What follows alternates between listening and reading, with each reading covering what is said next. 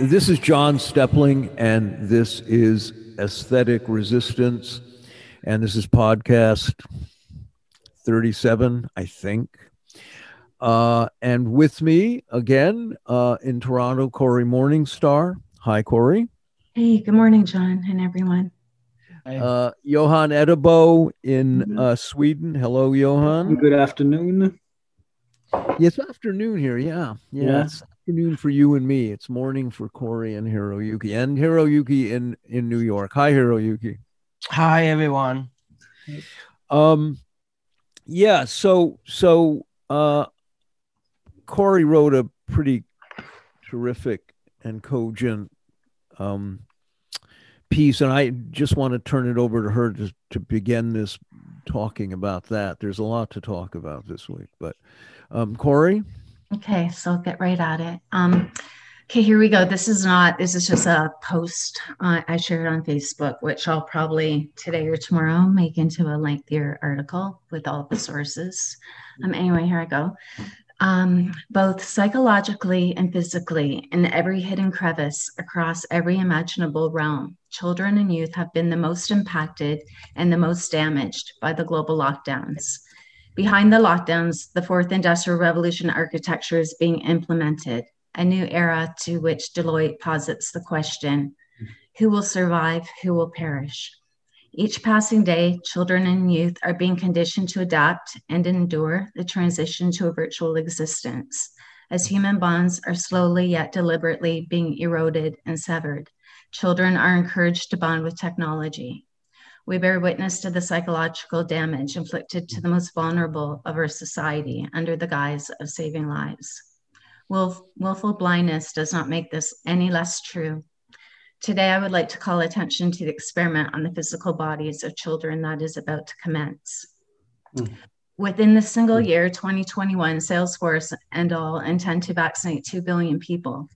Over the coming years, the world's most powerful corporations and, in, and institutions intend to vaccinate every person on Earth. This includes children and infants. This is a permanent program, ushering in digital passport surveillance and a new data economy global in scale. By the age of 18, the average person is defined by at least 70,000 data points.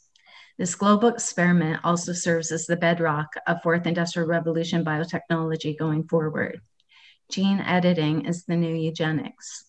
Most governments in the world now fully function as an arm of corporate power. In this way, ruling class aspirations in emerging markets are now able to advance in ways like never before.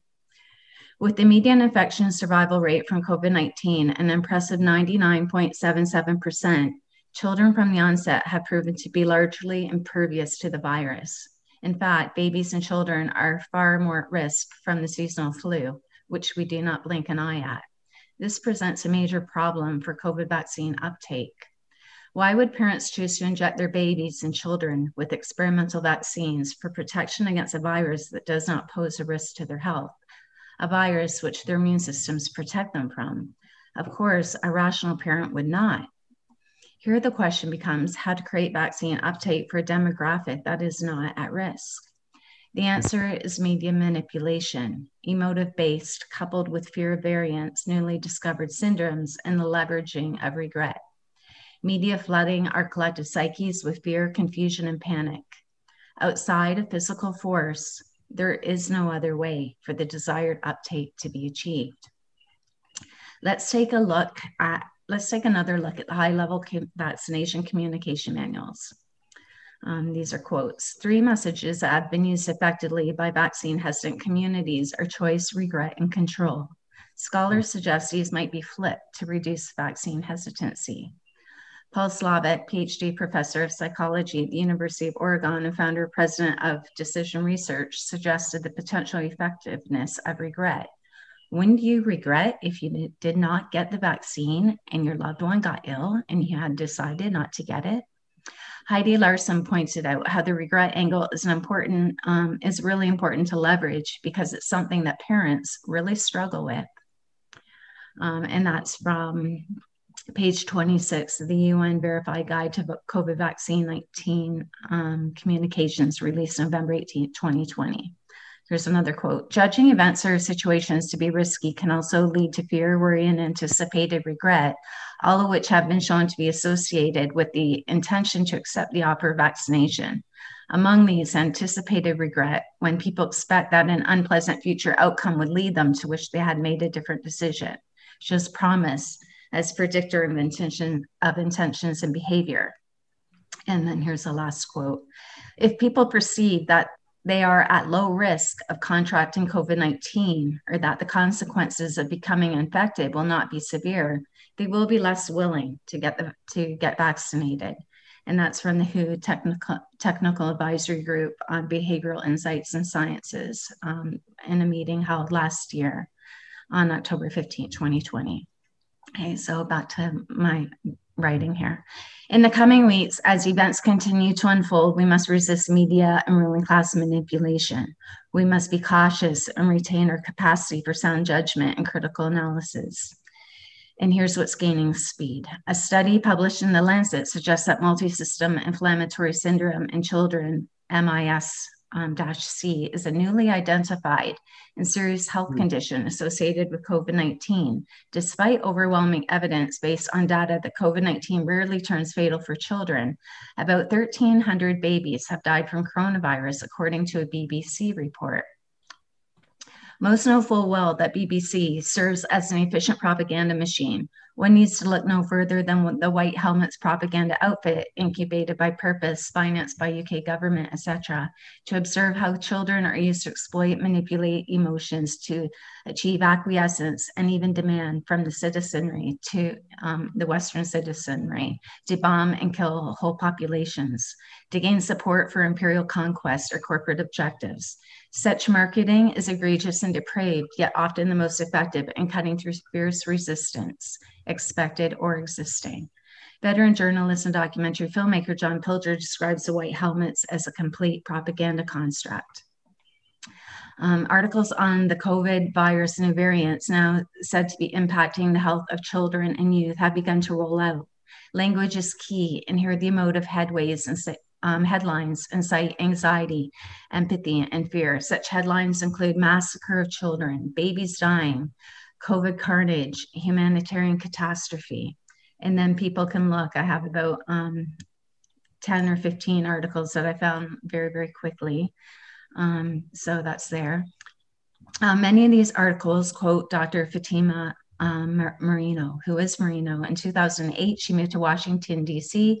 to work at the Pan American Health Organization, coordinate, coordinating the Information and Health Analysis Project. Um, since 2012, she served as an advisor for the Regional Health Observatory at, Pe- at. In 2014, she returned to work at the Ministry of Health in Brazil. PAHO is the Latin American arm of the WHO, a division of the United Nations, which partnered with the World Economic Forum on June 13, 2019. It is located in Washington, D.C. Um, sorry, in Washington, D.C. Here, among the sensationalist, sensationalist, alarming, and emotive headlines, it is important to recognize what they hope you will overlook. Massacres of young of children, babies dying, humanitarian catastrophe have been happening in countries facing imperial aggression, or occupation for decade um, for decades and centuries, including the present. Look at Yemen, for example, Haiti, um, Haiti, another, the Congo. There is zero outcry from the media unless it is framed as an act of the targeted, demonized leader or government.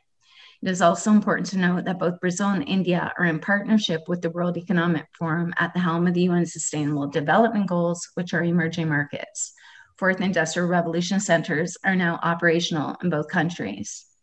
I'm almost done here. Those who don't know history are destined to repeat it. We've all heard on that. There is one more as- important aspect of this I wish to recall and touch base on. In 2020, it was reported that the World Health Organization had hired Hill and Knowlton Strategies to quote help it develop a baseline measurement of public awareness and perceptions and create message messaging strategies to build trust and that's from pr week um, last july. Recall that the who partnered with the world economic forum to create the covid business task force. The task force was launched in partnership with over 200 corporations on march 11 2020 the same day the who declared a pandemic. In 1992, an emotive marketing campaign would garner the approval rating required to launch war on Iraq. The story manufactured and deployed by Hill Knowlton was this Iraqi soldiers were removing babies from incubators, placing them on the freezing floor to die. It was a lie to ignite the global war on terror, which today, after decades of fear induced indoctrination, has completely vanished, having been replaced with the global war on virus. The media is an instrument of the ruling class wielded at their leisure to serve their agendas and aspirations while conditioning the populace and normalizing the obscene. If we lack or reject this understanding, it is most certain that our chains will remain intact. The end. Mm. Yeah. Um, well, I, I, when I first read that, I was struck by the the babies torn from incubators. I went back and watched that testimony, mm. um, and it's you know it's in retrospect, it's a terrible performance, you know. Um, but but uh, it's a it's a funny thing I find to remind people about that. Say, but but you know, the government hired a, a Madison Avenue marketing firm, advertisement firm, to sell the war, and that's one of the ways they sold it. Hmm. And yet, today when somebody says to you, um, there's an agenda here that is um, has little to do with with the medical, uh, you call them a conspiracy theorist. Mm. You know how does that work? So so the the the babies torn from incubators um, lie, you know, expensive and well coordinated lie, um, had no impact on on on your thinking at all. I mean, I find this extraordinary. Um, yellow cake in Niger, et cetera, et cetera.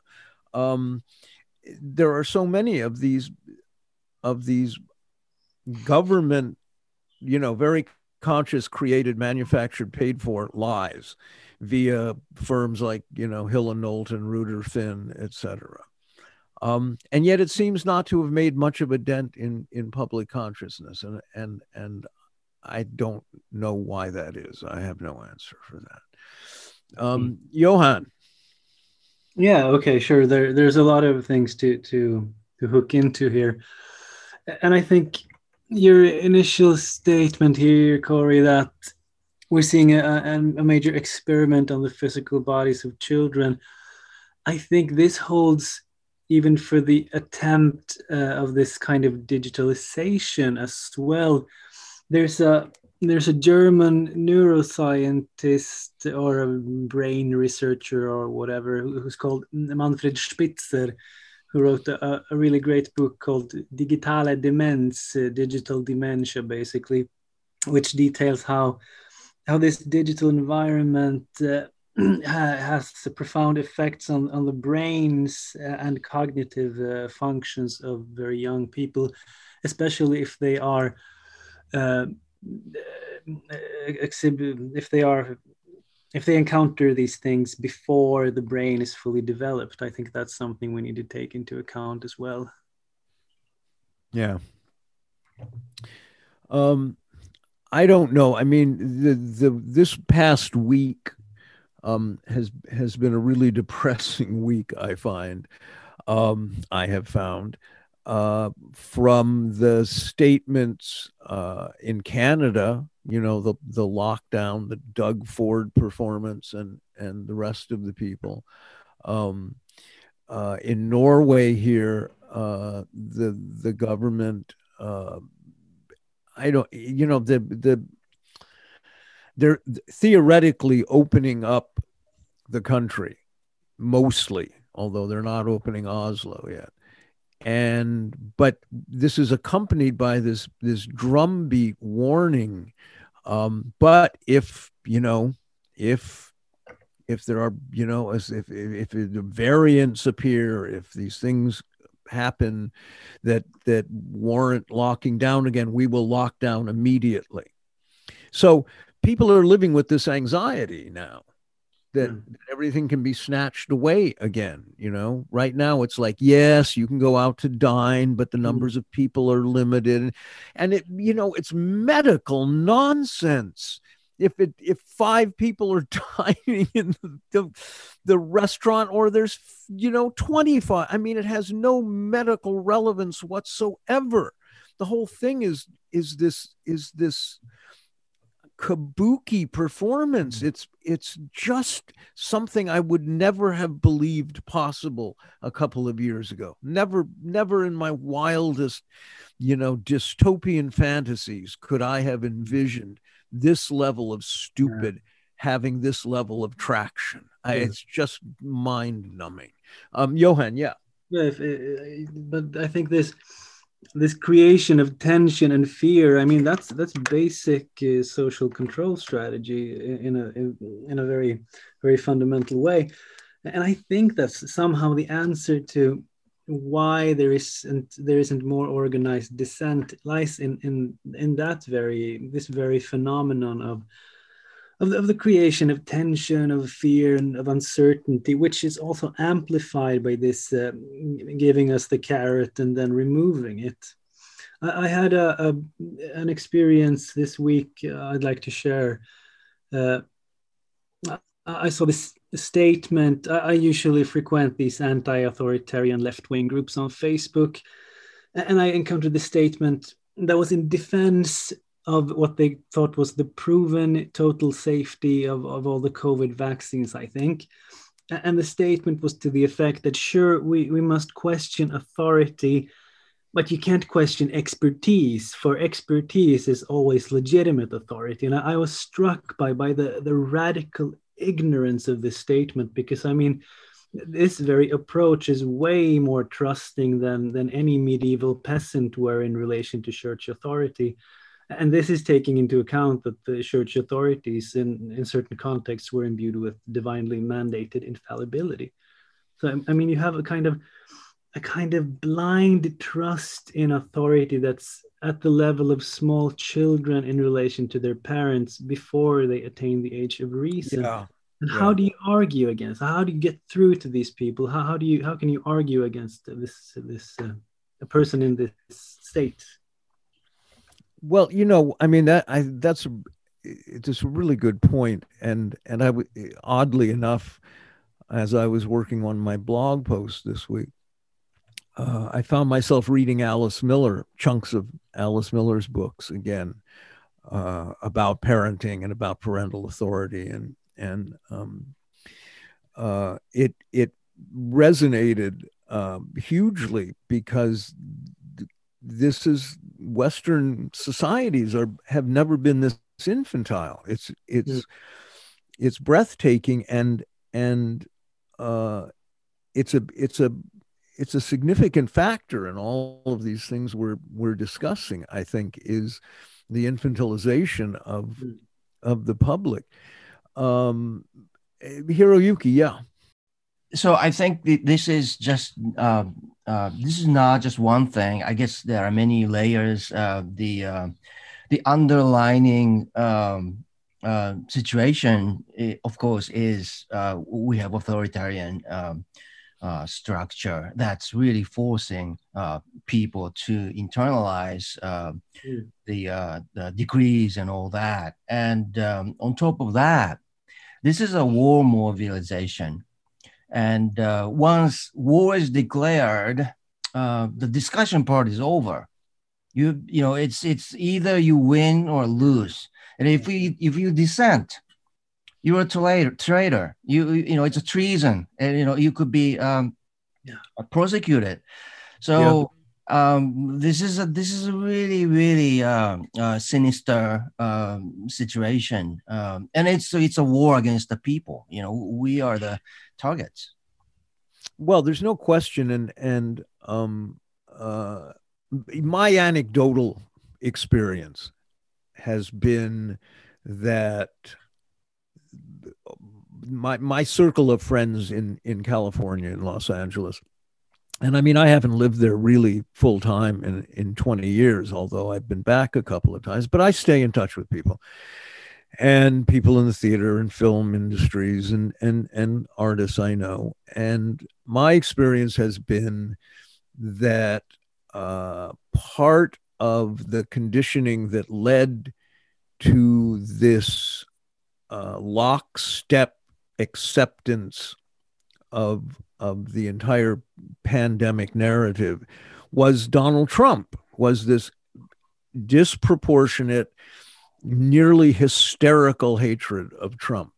And it it colors their you know the political map they have in their head. And and if you the first response invariably when you question when you voice skepticism about the covid story the first response is oh you sound like a republican. You sound like a trump supporter. Uh, you sound like a fascist and and that you know one has to kind of deconstruct that for them piece by piece and is usually not very successful. Um, the the liberal bourgeoisie the white liberal bourgeoisie i think in general has has wholeheartedly accepted the narrative. Um, the least compliant states in the us to to restrictions and mask wearing and social distancing and all of this other stuff.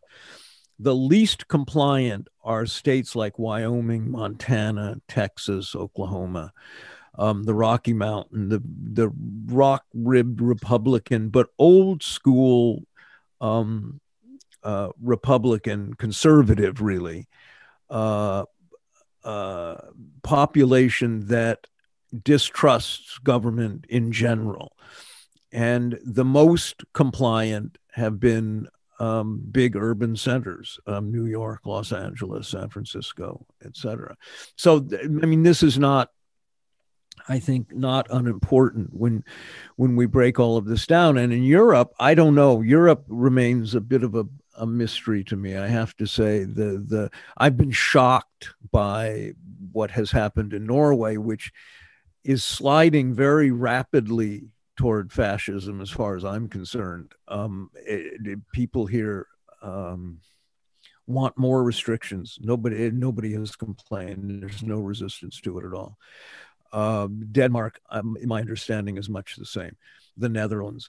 Uh, so, so the resistance, there is resistance, but it is um, it is dwarfed by the number of people that are that are um, embracing and lining up for vaccination and everything mm. else um, to do with this that that want the restrictions that fear for their health that fear for their children et cetera et cetera et cetera um, yeah johan yeah and if we put that in context um, i mean norway has Sweden has like 10 times the, the official death rate per, per, capita of COVID than Norway has if we count in population. So I, I don't really, I, I don't get why that, that's the situation over there.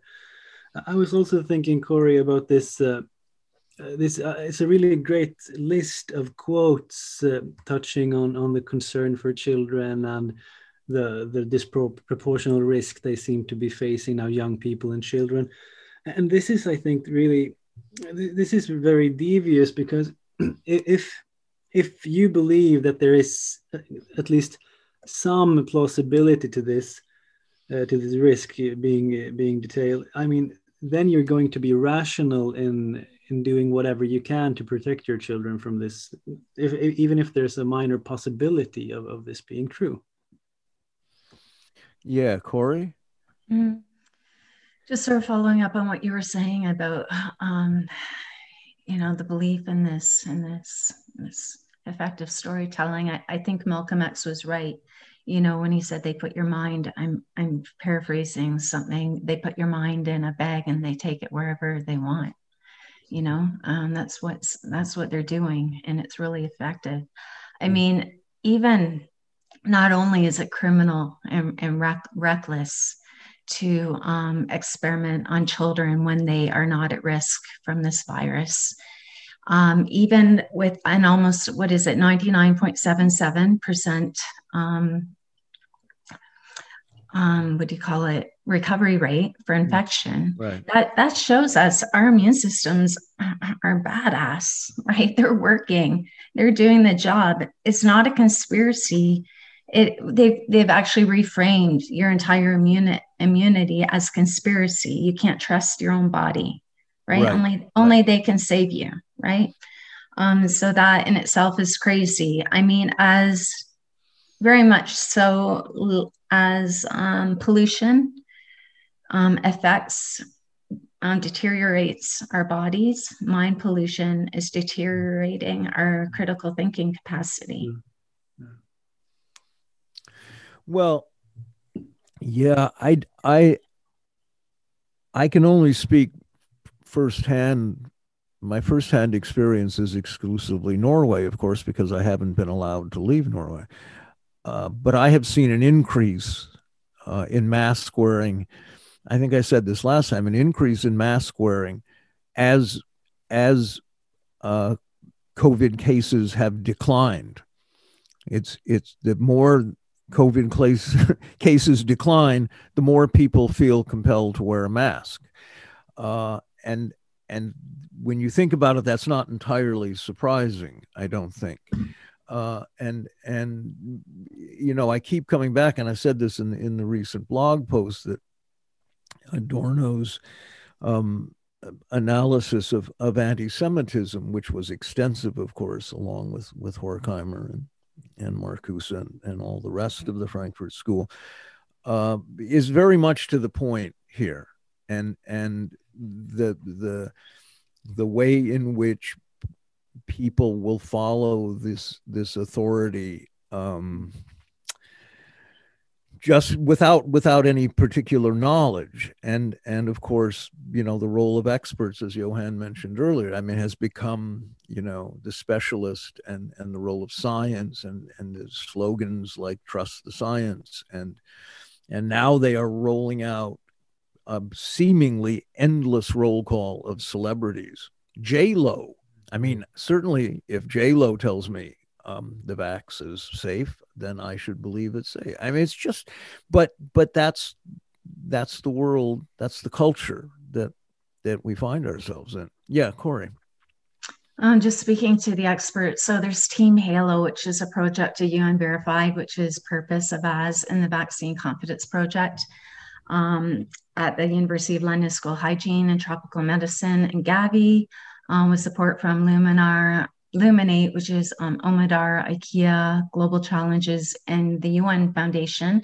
It's in partnership with TikTok and Facebook, and then that's um, you know basically acknowledging that they need um, influencers and celebrities and experts, right, to push the, to push the this agenda, right? And so, even though you, recently again since april you see um, uh, increase in the discussion um, basically presenting the need for children to be vaccinated. And you have doctors on this team halo twitter account saying they acknowledge that children um, rarely ever i think there's just a few um, cases in the world where children have died with covid since inception. They acknowledge that they there's almost zero risk but how about they acknowledge the risk is minuscule, but then they say how much, but zero is better. Zero, right? Let's get right. to zero, zero cases. I mean, there's no way ever to have zero COVID cases ever going forward, right? That's impossible. And so this is um, a permanent program. The vaccine is not a one time, two time thing, it's a forever thing. It's re- replacing the polio vaccine, which in 2019 was one of the main um, discussions at the WHO what would replace polio because the whole world has been vaccinated with that, and that's now pre- pretty much a dead program. Um, you know, and that that in turn caused all kinds of what is it now?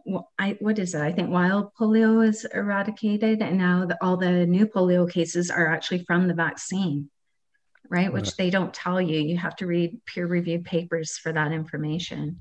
So that's not truthful. And then just about um, getting to zero zero ch- child deaths Inst- instead of 10 child deaths in the world with covid we'll have zero meanwhile we have millions, hundreds of millions of children dying from lack of access to clean water and sanitation. No one cares. Right. right? I want to swear, but I told someone yesterday I wouldn't, so so all the family could listen.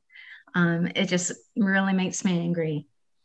I mean, it, it's so blatant, and yet people are sucked into this.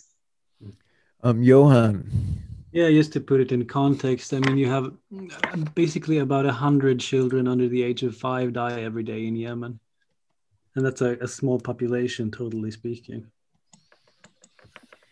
Um, it's interesting that um, my mother had a mild case of polio when she was young, so I never got the polio vaccination uh, because I was immune that's just a sidebar that has no relevance to anything, but I thought I would share it.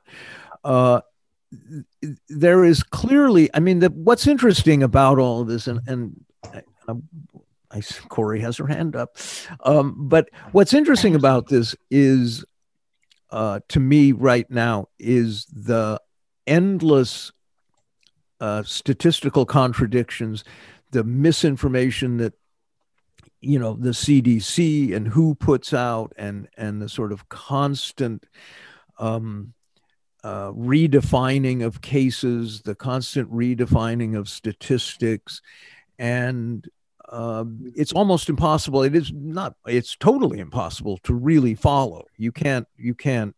Um, there was an article in New Left Review, actually. I think I quoted it in the blog post. Uh, that concluded with, well, we will never really have definitive numbers about any of this because mm. all the data has been um, too unreliably assembled. And it doesn't matter. It just doesn't matter to people. And this is, I mean, I keep coming back to the fact that, that, the entire COVID narrative, meaning especially lockdowns, the use of the term, invention of the term lockdown, borrowing from prison, the the the ridiculous rituals of social distancing and mask wearing, and and I don't know how many uh, studies there have been proving masks uh, are, if anything, harmful rather than protective. It doesn't matter. None of this matters because this has taken on a, a purely symbolic kind of hmm. allegorical um, uh, role in people's lives and it's it's it has reached the point where when you suggest to people okay look there's also this is cover for this great reset thing and this is out in the open it's not a secret it's not you know um, something that that the ruling class or the World Economic Forum is hiding. It was the cover of Time magazine, Klaus Schwab, and all of these people are spelling it out for you very clearly. Uh, this doesn't matter either, uh, because uh, you know I don't know, uh, because it, everything has become ahistorical and and this this social amnesia, as Jacoby put it, is now is is now just ubiquitous in in Western societies, and so it it becomes about this kind of role of identity politics, as it were. And I hate using that term, but this has become it has come to have an extraordinary influence on how people orient uh, their role in the world, and and it's part of why there has been um, such a surprising uh, acquiescence to to these new restrictions and rules. And again, there clearly are people that don't buy it. There are clearly, you know, hundreds of thousands of people um, everywhere that that are protesting and rejecting the narrative and and disputing it. And yet for the people that are the believers none of this makes a dent at all in their belief. Um, johan. Yeah and I, we've been talking about this previously but yeah it seems that the, the that which shapes the environment of information and people's perceptions has been shifted towards this level of symbolic interaction and, and almost myth uh, and I think this was realized by the the adbusters of the early 2000s, and and they tried to respond in, in basically like appropriating the, these um, these tools and techniques and uh, trying to create counter symbols, counter memes to to uh, disrupt these uh, these narratives. And I, I, don't know if that's like a viable strategy, mainly because uh, nobody has access to the the major media channels except the the major corporate interests. So, uh, but but it's an interesting discussion to to touch upon. I think. Yeah, uh, uh, we were talking a little bit uh, before we started recording about the interview that Mark Crispin Miller did um, on this woman's podcast, I guess, her show.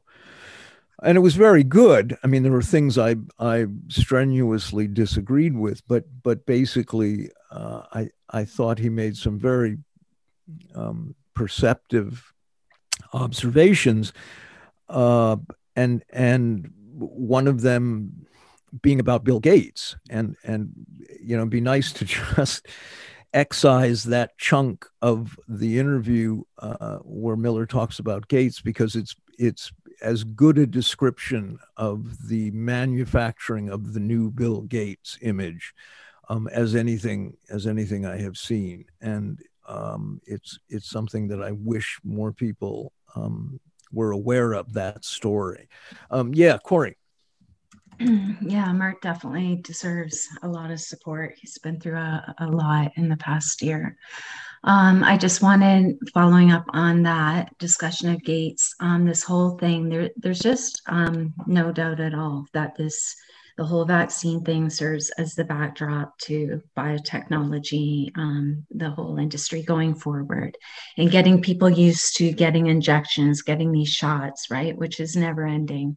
And I just wanted to draw attention to um, to some to a clip out of a, it's called the Chatham House Futurescape. 20 in this chapter is 2060 to 2090 and I just wanted to mention um, Emma Sansom, who, who sent this to me, who drew my attention to it. Um, anyway, in this, it's animated, um, really high end sort of show. I'm not sure what it's called on the internet, and you can go through it. It takes quite a while to get through it all. And um, in the chapter 26, 2090, it, it, there's a big picture. It shows this new city, what the city will look like and in the background there's um you know massive um, screen on a building and it's a baby crawling a human baby and it says um, genetic engineering ask your doctor right? It's about engineering human babies. And, and then it said it even states technology has transformed healthcare to make us more resilient to disease and viruses from implants that monitor our health to genetically engineered newborn babies. We will live longer healthier lives. And and this whole thing like this as you go through from 2021 to 2035 um, there's a big emphasis on how we will be testing testing testing for covid um, another indicator that this is never going away that this is you know basically how we keep it keep everything going um, and to do that to do that we will um, like Hiroyuki was speaking to, it will be constant war on people and that that fear that will never end. Um, but in this whole um, futurescape, you can see it, it's very, very anti-human, very, very anti-nature, right? Everything is um, concrete. Um, even the people have no no facial features; they are bodies, right, um, with no face. Mm-hmm. And I mean, there might be a couple of faces, but overall, all the characters, even though uh, so much money and detail has been put into this, the people are have been created as objects. And you have great big steel um, tunnels with um, some, you know, butterflies and moss on it, and that um, very, very few trees.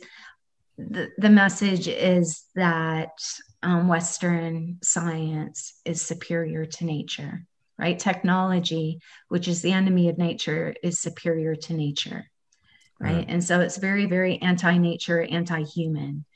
And, and, then just um, sort of jumping off of this, there's a recent paper um, going forward to pass the New Deal for Nature this year. Now it's been moved up to November, I believe. It's been signed just by uh, well over 700 corporations, maybe over a thousand, maybe it's higher than that now. Um, Johan, you had seen that article. I saw you um, speak briefly to it in a conversation. Um, anyway, that's coming. That's um, a part of the Great Reset, the fourth industrial revolution that's rolling out that people have really missed.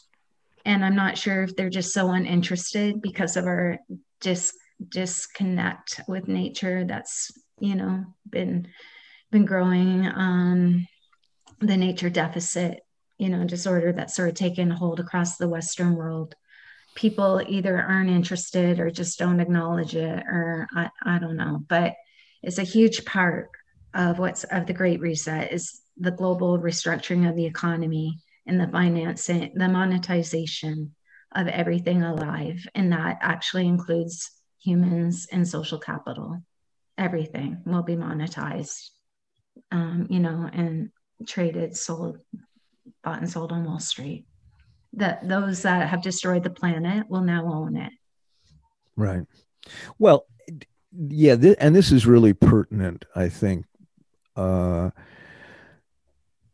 here in Norway, if I, and I rarely do engage people with this sort of discussion, but when I do, the response is, and, and this is true in the States too, when I talk to people, the a very common response is the they will question why I think these people's intentions are bad, why I think Klaus Schwab's intentions are in quotation marks bad, why I think Bill Gates' intentions are bad.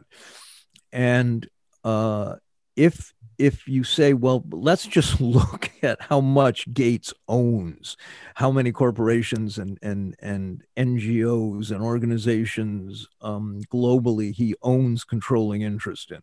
If you talk about the just obscene level of wealth that um, Jeff Bezos or Elon Musk or any of these names, uh, and all the ones that that are less publicly visible uh, you know they they asked me why I think their intentions are bad and I said well but but this level of wealth is inherently wrong. I mean this level level of wealth is is can't be justified. There is there is no justification for it.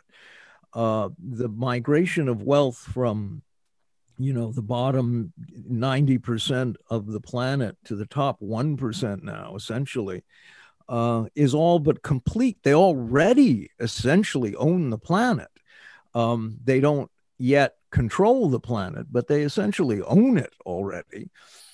And yet, this doesn't seem to to um, to make anybody uncomfortable. Not very many people uncomfortable, or rather, I should say, it it makes a lot of there's a lot of people that it does not make uncomfortable. They see this as simply um, a natural outgrowth of how capitalism works or something. And uh, they may say, yes, well, he has too much, but, you know, it doesn't cause them any great concern.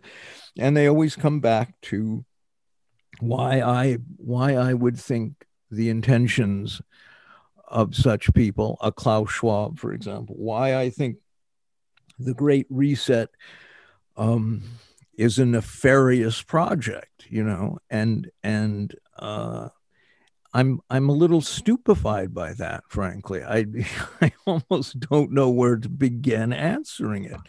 Um, but Hiroyuki, yeah. I, think the uh, uh, the absurdity of the uh, uh, enormous wealth accumulation is, um, I, I, think it's a really fundamental thing because uh, that's where the uh, structural um, impediments for the people uh, comes from the the, the, the what we face as oppression, what we face as uh, draconian measures, are these are all manifestation of the structural arrangement of this huge uh, wealth accumulation. And I mean, the fact that we have contradictions, we can point out contradictions. Um, there's so many of them, but and people do connect those dots. But there is a big media um, orchestration um, uh, before it. The, the, every time people start to do that, there'll be a conspiracy, and uh, you know you can't really get through um, this enormous. Uh, uh, brute force of the uh, uh, uh, propaganda capacity, which comes from the wealth disparity. They have this enormous wealth to do what they want to push on people. This is, um, I mean, this is the uh, the shape of the wealth they accumulated. You know, so you know what I mean? It's absolutely. It's, look, I mean, just you know, I think we we the four of us and and the people we know who who have have devoted some time to to analyzing and researching all of this um, we take for granted almost the level of censorship that is in play already, just as an example. Uh, on Twitter or Facebook, all of the social media platforms.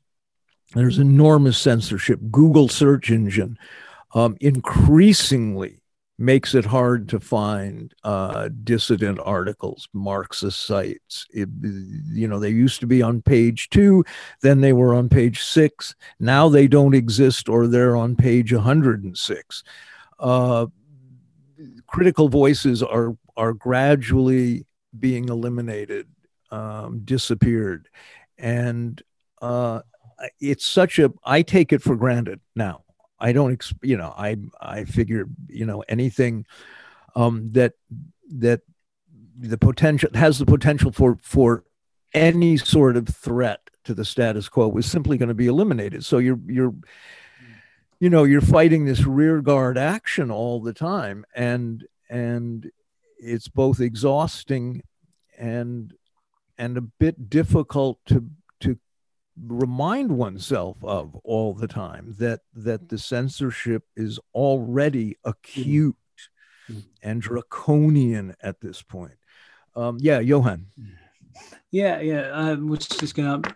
Maybe I'm a bit naive, but I wouldn't. I don't think that most people who are making these major decisions, most people in the ruling class, are necessarily nefarious with regard to their purposes or intentions. I, I just see it as people trying to solve problems from the perspective of an immensely destructive system. Uh, but anyway, I may be right or wrong. Uh, are you familiar with uh, Marx? Uh, one of his uh, major arguments for the insustainability of capitalism, the, the tendency of the rate of profit to fall. Have you heard of this construct? Yeah, of course. Yeah. Yeah. So, so the argument is basically that the ratio of the profit to the uh, amount of invested capital decreases over time for various reasons. I think this is a sound theory. I think it's empirically verified. Uh, if if not for any other reason, I, I think this was Marx's explanation also that there's just that much surplus value that you can extract from each worker if the worker is to actually survive to, to the next day. Uh, and I think that this massive digitalization and commodification of, of like every personal interaction and type of data can be thought of uh, as a way to address this fundamental problem that's at the heart of, of the uh, unsustainability of capitalism and the recurring crises and so on. It's like a, a new way to create markets when we already have very saturated ones uh, we produce surplus value in like in every interaction in everything we do as human beings even when we sleep when we use these health monitor apps and so on. And i was wondering if cory could uh, could chime in on you've, you've spoken about how personal data is an, an entirely new type of resource and asset. And i was wondering uh, if you have any perspective on how it could make a difference from the perspective of the global corporations and enable new types of profit in a, in a very scarce era? Oh God, I don't.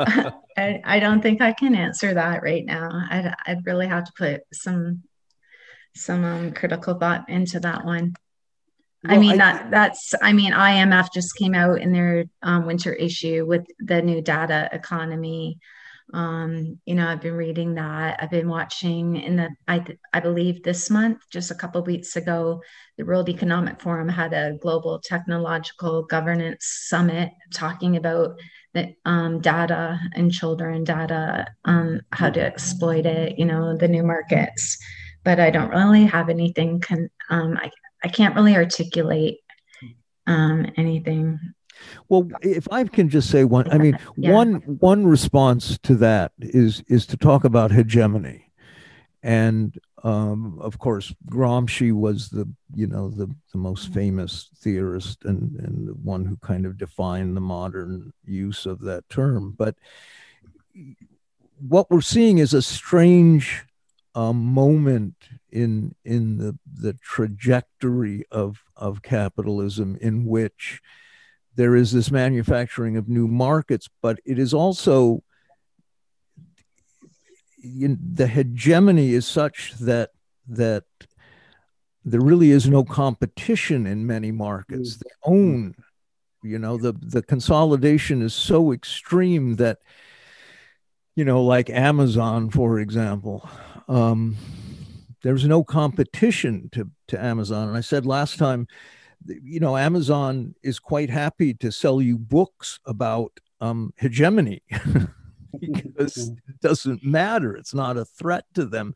They own everything. They own all the distribution. They own all the advertising. They own all the, you know, um, uh, delivery systems. And and this is this is kind of what what one is facing now is is the consolidation reached a point and and this migration of wealth to the top 1% that that went into you know hyperdrive under obama mm. um, is reaching completion and and so there there is a there is a a kind of disfigurement of these to some degree these traditional Marxist definitions. Although I think without Marx, uh, you you really can't even begin to talk about it, and and that's why you see um, influencers and so much uh,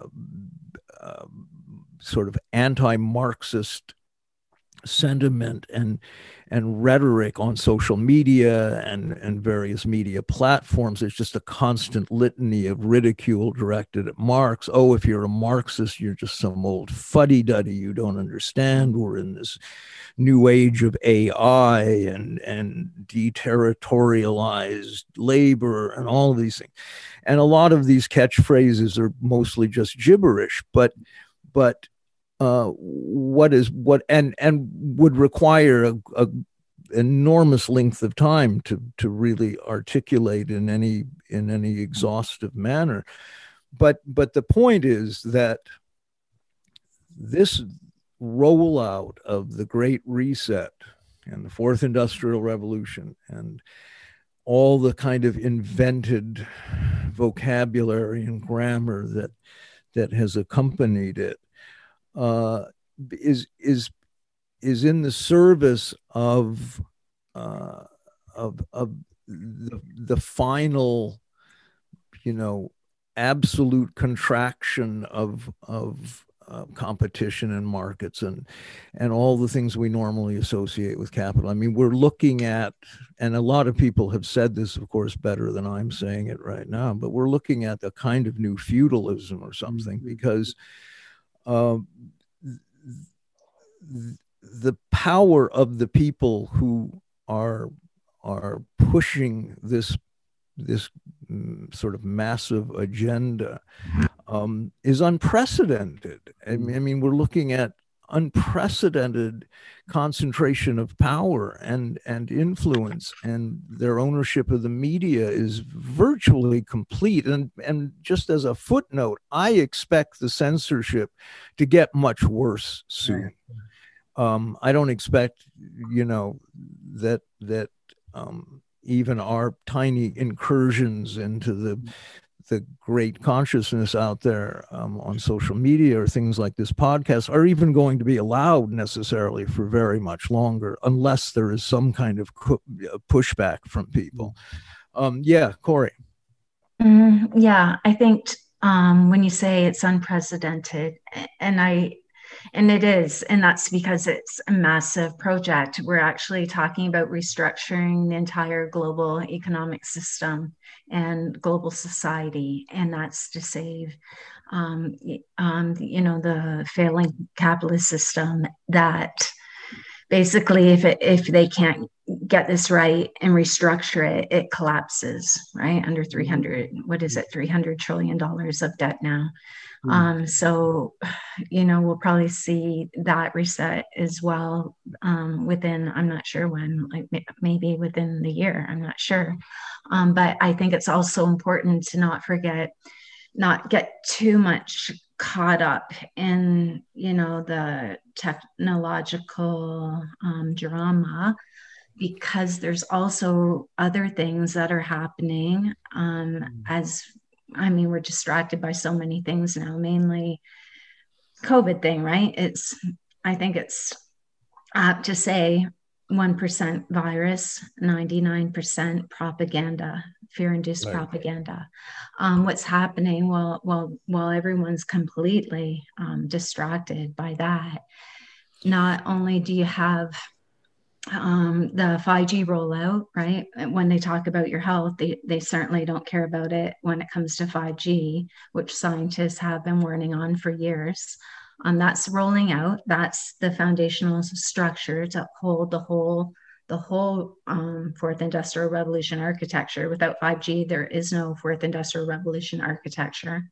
That's happening at breakneck speed. And as well, other things, um, carbon markets. That's not even being spoken about. Um, that's all under the guise of net zero emissions, which have nothing to do with zero emissions. Net zero does not mean zero. Um, they need to scale at least 15 times and potentially they're talking about 160 times the current level. So we've right. got massive carbon markets um, right now being um, worked on, being rolled out. Um, that's something no one's watching as well. You know, um, Gates, Zuckerberg, Bezos, ben- Benioff, they all um, launched Breakthrough Energies at the Paris Climate Conference in 2015, which is Mission Innovation, which is partnered with 22 states in the European Union. And the focus there is nuclear energies, nuclear carbon capture storage, carbon capture storage to capture emissions, um, pump them underground, pump them into the ocean. You know, my, again, we've talked about the mining of oceans all these things under the guise of saving biodiversity and climate. It's a joke. It's a bad joke. Right. Um, it's just bullshit. I, I just want to say one thing because I kind of keep forgetting this, and I see uh, Johan. I'll go to you. It it's important to remember that at the same time that there is this this um, marketing of, of the Great Reset and all these new technologies and AI, the drumbeat of AI that goes on all the time. Um, and a lot of it is illusion and and simply propaganda. But one has to remember that that the U.S. remains this massive imperialist power, and they continue to have 900 military bases around the world outside their borders in virtually every country on the planet. And they continue to spend trillions of dollars on defense. It is still the largest industry in the world. And they continue to inflict enormous suffering on the global south.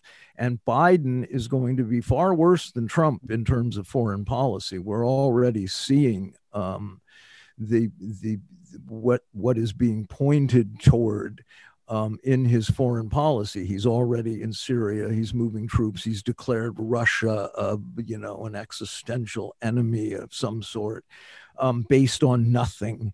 And uh, this is this is what the U.S. does, and it's it's important to not separate that that institutional governmental violence that is the United States war machine from everything else because that is ongoing. And the whole discussion of Africa could take up another couple of hours if we wanted to, because we're seeing the recolonizing of Africa. So while everything is un, we're talking about uh, so much of this, not everything, so much of it is unprecedented, which is true. Um, there's also a lot that hasn't changed. And uh, there's also big chunks of the world that um, mm. are not uh, you know, wired into social media the way we are and don't see um, the the level of of propaganda that we see. This is the um, the people that live on a dollar a day and and mm. um, don't own anything and are completely dispossessed and under constant assault. And that's I think crucial to remember in all of this. Yeah, Johan and then Hiroyuki. Yeah, yeah, I think you're exactly right that we, we need to to uh, get to step back and look at the the physical economy and the, the material reality if we are to understand the situation. And also, Cory, I think you're exactly right that we must take into account that the system is in, in deep crisis. And with these uh, in mind, I, I, think that there is a fruitful perspective here in, in the basic Marxist analysis, which would see the, the Great Reset as a kind of desperate move to to, to get at those savory pockets of surplus value that we couldn't previously extract to, to shore up this unsustainable system for a little while longer. It's, it's a desperate move in a sense. Um, Hiroyuki. Right, I, I, I totally agree with uh, Johan. Um, I was going to uh, just emphasize that um, the uh, the whole thing is stemming from the uh, capitalist contradiction of too much wealth. They they just um, have too much, and people can't uh, participate, and that that's not good for the um, um, capitalism either. So this problem needs to be solved by imperial aggression, um, digitalization of everything, so that things are going to be more manageable. Um, uh, more draconian uh, policies are uh, implemented uh, in the name of saving probably children uh, to begin with, and um, um, everything and the carbon um, schemes and uh, all that, uh, the green capitalism, um, everything is um, um, termed as a crisis, and uh, they are used as mobilization um, to uh, implement capitalist agendas. And uh, I think it's it's really if we look step back and look at it, it's a really simple um, things going on. And as we get closer, it's totally messy and complicated, and uh, it's hard to figure things out. But uh, it's it's it really helps to uh, step back a little bit and uh, see uh, see what capitalism is doing. I think. I just want to make one comment. I see that Cory, you have your hand up. I feel like a teacher in first grade. Um, you know, I I I appear on press TV um, pretty regularly, and and so uh, the sanctions that the U.S. have leveled against Iran um, is a is a topic that crops up quite a bit. And something happened the other day, and I was thinking how um, the the justification for the sanctions against Iran, which are hurting the people of Iran a great deal. I mean, there's a medical embargo and, and things like that, uh, are because of the alleged crackdown on protests in 2019. Now, whether that's true or not is actually kind of beside the point because in the interim, um, US and Israeli forces have assassinated two or three, I forget, nuclear scientists, Iranian nuclear scientists, just assassinated extra legally in violation of all international law, just assassinated these guys.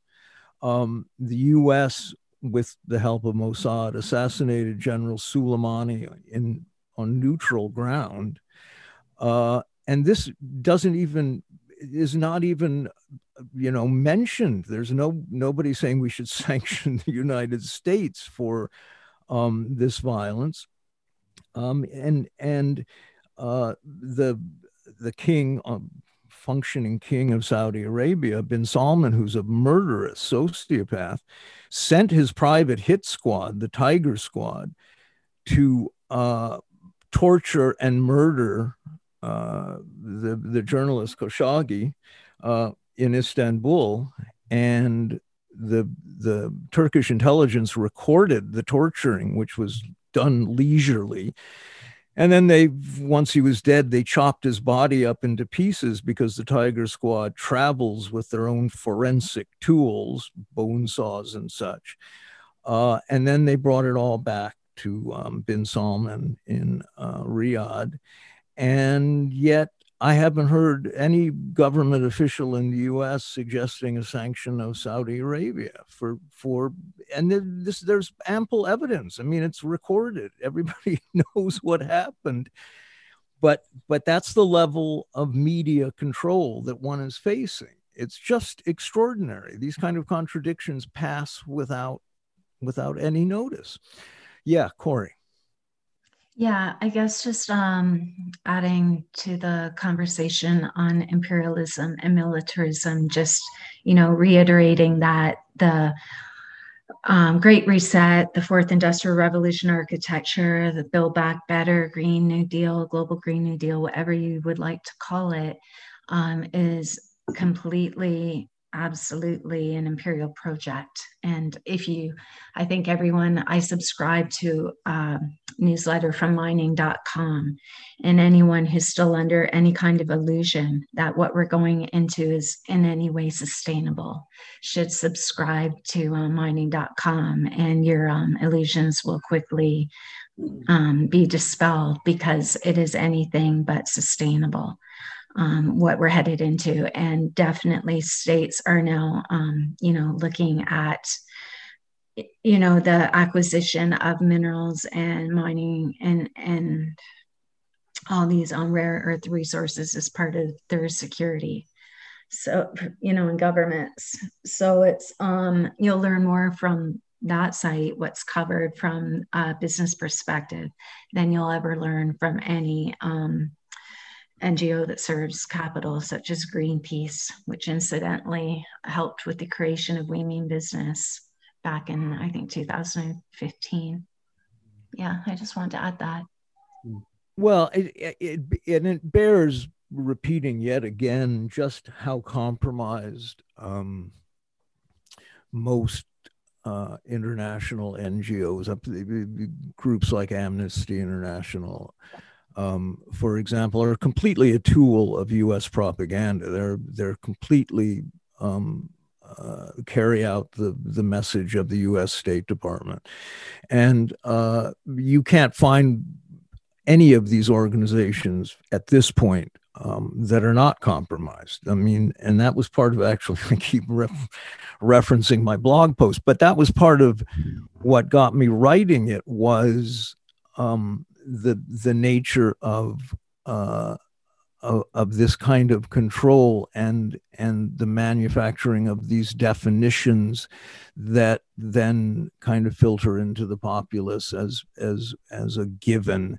Um, and and it's you know it, it for those of us who have followed these stories and and the evolution of these organizations um, it, it, one gets tired of repeating the same stuff because uh, it, this has been happening for quite some time. It's not it's not a new phenomenon. U.S. imperialism has been doing this for sixty years. Um, yeah, Cory. Oh, sorry, my hand's still up from before. Johan. Yeah, I was just gonna want to I want to pose a question to all of you. I, I used to read uh, a guy named Robert McChesney uh, maybe 16 years ago or so, uh, a media scholar of the US. And he argued, I suppose, together with like Noam Chomsky and Ralph Nader and these people, that we need a media reform, that, that we need to. And and the, their uh, his idea was that we we could go via legislation and, and these avenues to, to produce some kind of democratization of the, the global corporate media. And I think, I mean, he, he was he was correct, of course, he was right, but I don't think that's a realistic prospect today. But maybe there is some merit to it. Maybe it could be done in a different way. And I was I want to ask you, what how do you what, what your perspectives on this idea in general is do you think this could be done how could it be done how can we go about it if so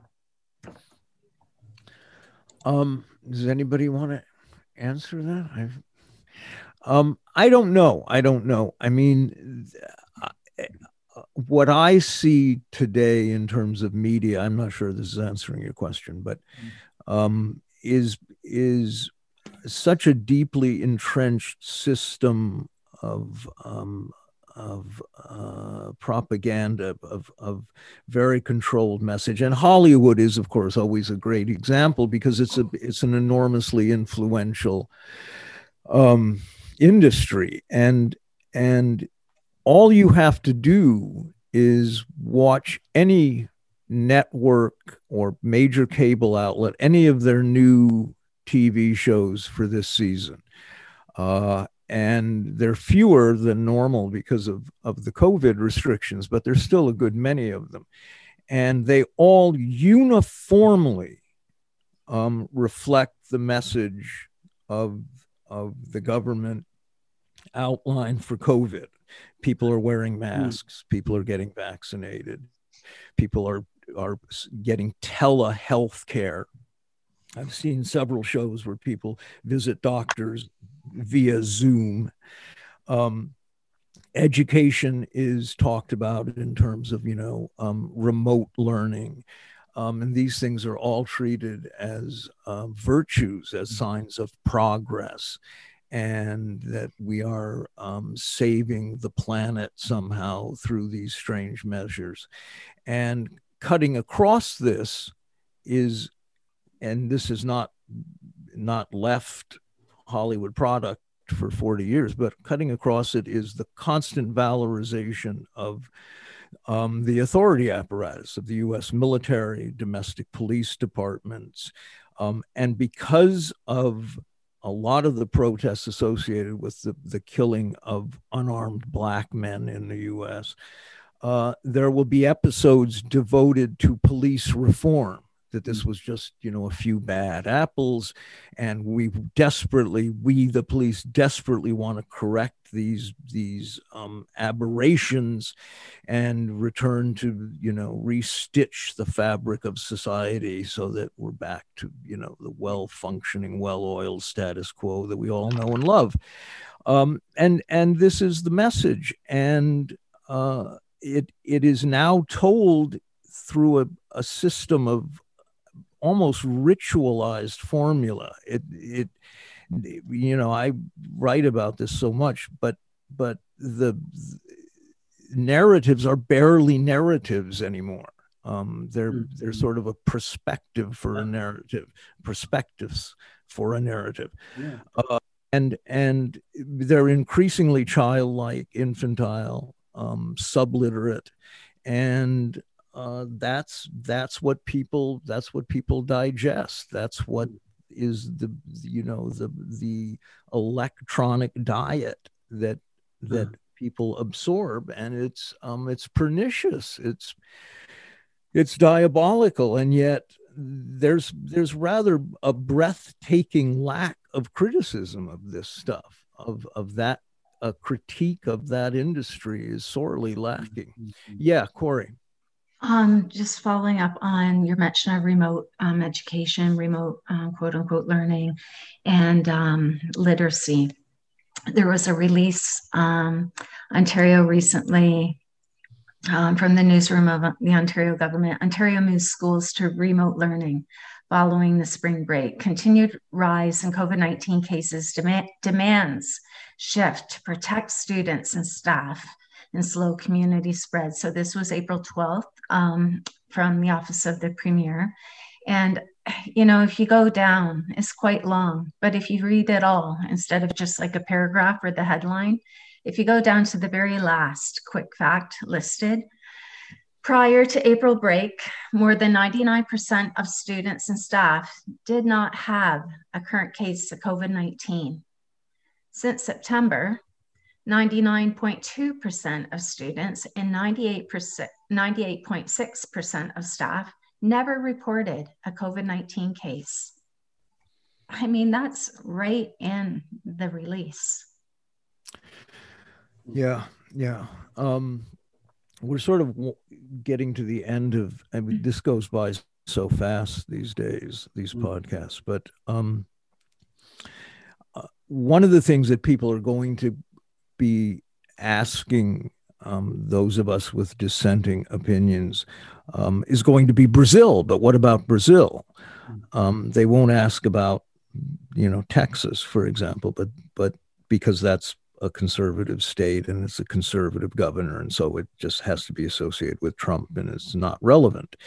Um, and and the Brazil narrative is is is particularly difficult to talk about because it requires some historical understanding and, and geopolitical understanding that um, is not easily and and quickly explained. But th- my sense is there is enough opposition out there that's growing. I think there is a growing opposition to the lockdowns um, everywhere. It's not nearly to the extent that we would like or or that is going to disrupt the the, the you know the, the government policy i don't think. But there is a growing opposition. So like clockwork as predictable as anything can be a story such as brazil comes up.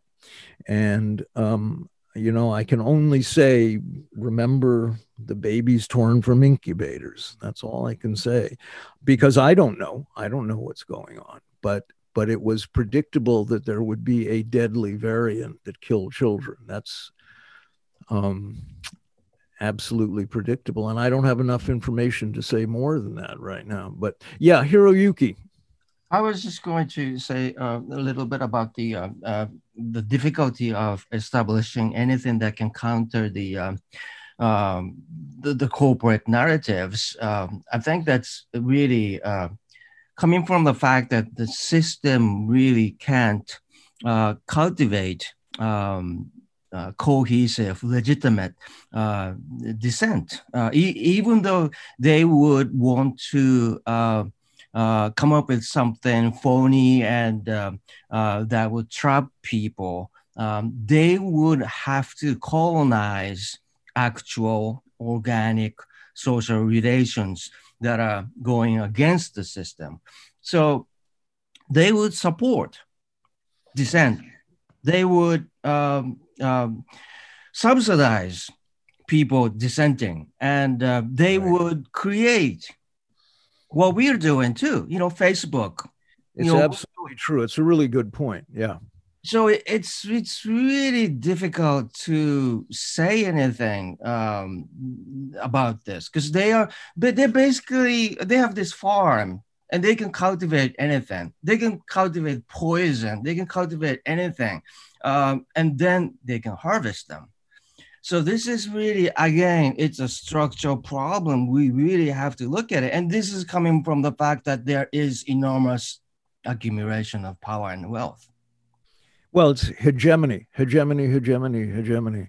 Um, and I just want to, my final thought for today, and then Johan, Cory, give me yours, um, is, is the absence of radical artistic expression, mm-hmm. radical artistic voices that um, that I can remember from the Vietnam era. Certainly, I I wrote a whole thing about Robert Bly, who is amazingly still alive, a national treasure, and he's in his 90s now. But um, those poets against the Vietnam War were a profound influence, and the underground press was a profound influence. But historically, going back, you see the role of um, of art of culture. The the avant-garde at a certain point was the term given in the beginnings of modernism, but there have always been uh,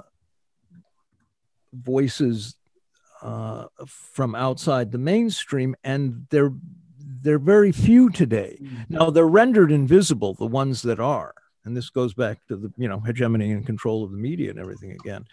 Um, but uh, there, what one sees uh, is now kind of we're into the second generation of really domesticated um, artists as a as a as a profession or something. Um, and it's dispiriting and it's it's of crucial importance that that there be those those voices. And um, it's also could be filed under the eradication of working class voices in media in Hollywood um, and and everywhere else. Uh, the the class segregation has never been more acute. I don't think. Anyway, Johan Cory, any final thoughts?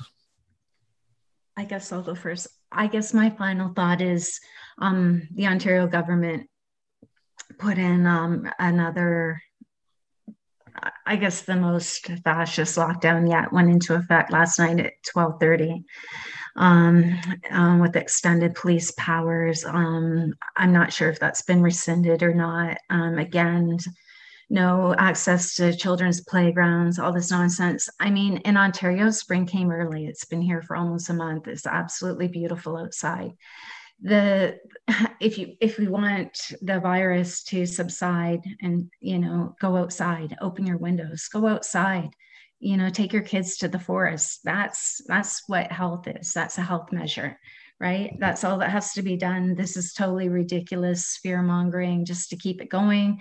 Um, the only way to get people to accept these vaccinations is to keep the fear um, you know fear in the media. That's what this is, nothing more. It's absolutely atrocious. And again, like the more people that get the virus, the better. How else do we expect to get herd immunity? We don't, I mean, why are we taking experimental vaccines to gain herd immunity that has almost a 100% recovery, infection recovery rate? That makes no sense whatsoever. You yeah, know, it, yeah. it's, it, it, it, this was never about no one getting this virus. That cannot be prevented, right? It was about not overwhelming hospitals, which never happened. So again, right. just so so right. many, um, so much, um, yeah. so many lies. Yeah. Um, Johan, yeah, I, have I've mentioned previously that I, I find no subcultures anymore, and I, I think this you describe as a as a fundamental poverty of culture.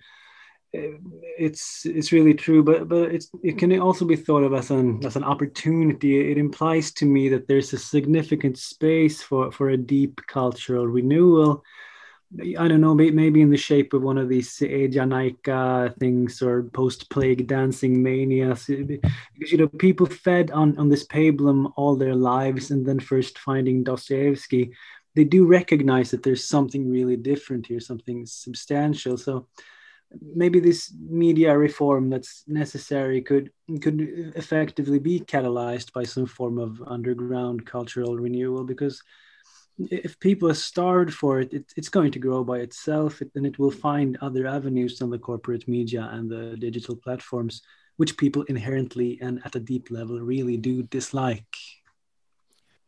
I think that's right. I think that's right and i think it's a good place to end actually um, because i think that's true. I mean there are a lot a lot of people out there starved for what you describe and who are aware of the fear mongering and aware of the absurdity of so much of the information coming out of um, official uh, outlets.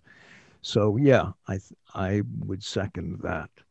All right, guys, thank you so much, uh, Hiroyuki, Johan, Cory, and um, thanks to Jack Littman as always for uh, helping us with this. So um, we'll talk soon. Thank you. Take care. Thank you. See you later, guys.